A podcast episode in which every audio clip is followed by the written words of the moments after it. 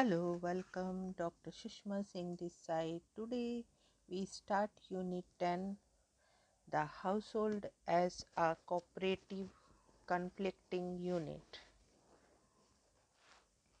We have seen that the household and family are organized along the lines of residence and kinship, respectively.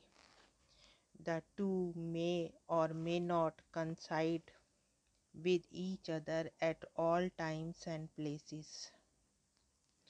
Desai and Shah have shown us that the census of India analyzed the household data on the basis of the numerical size of the household and arrived at the conclusion that the joint family was giving way to nuclear family in India.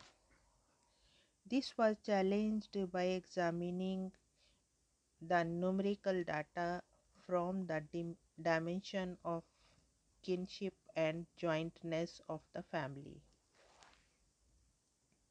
In a somewhat similar manner, feminists and particularly feminist economists challenged the conventional assumptions in economic theory that all members in a family are identical for purposes of economic analysis. We have seen that, like Marxist radical feminists saw the family as an exploitative and oppressive institution that was in turn exploited by the capitalist structure.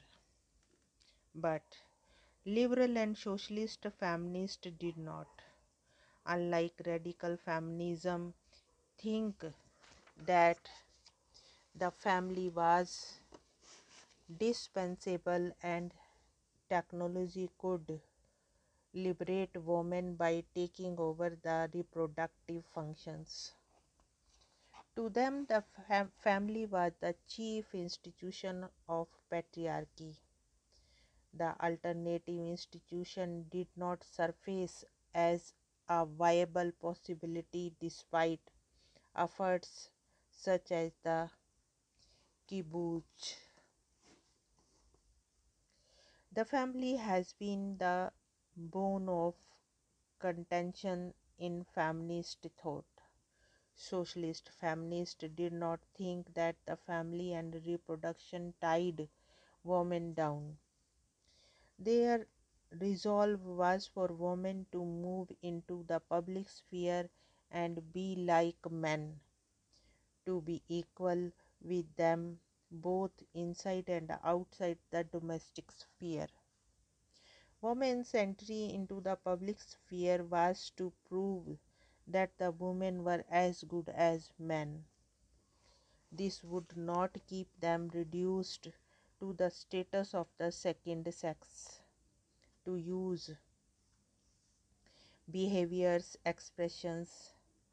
While socialist feminist route to equality with men was through the entry of women into the public sphere. Liberal feminists wanted liberty, justice, and equal rights as citizens. Wollstonecraft argued against the wife's dependency within marriage and being an ornamental symbol of man's success rather than his partner. She spoke against the suspension of the very legal existence of the wife, or at least her incorporation and consolidation into that of the husband. It was in this context that Wollstonecraft insisted that the woman had an independent right to education, property, and the protection of the civil law. The woman's right as an citizen were needed to ensure that women were not forced into marriage through economic necessity and wives were not dependent on the goodwill of their husbands. Reproduction and mothering role of the woman in the family do not easily lend themselves into the public private dichotomy when citizenship rights are at stake. But motherhood as an form of citizenship, which Wollstonecraft argues for, does not solve the problem of male privilege, informal political and legal power, while leaving women as dependents of men. The dilemma between the motherhood and citizenship rights without being dependent on man is termed as Wollstonecraft dilemma.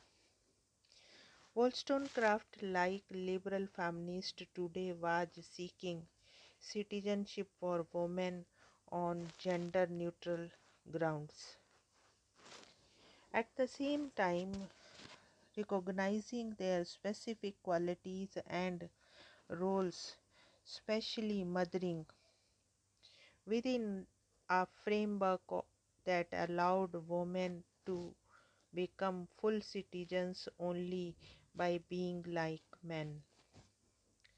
Today, feminists look at different among women and obtained in class, race, and community differentials as interfering with the project of gender equality. Thus, question of inequality between men and women cross-cut those with class, race and community for a comprehensive coverage of the gender inequality in India. It is in the above context that intra-family differences gained privilege in research. We shall learn about this perspective below. Here we want to close this lecture. Thanks for listening.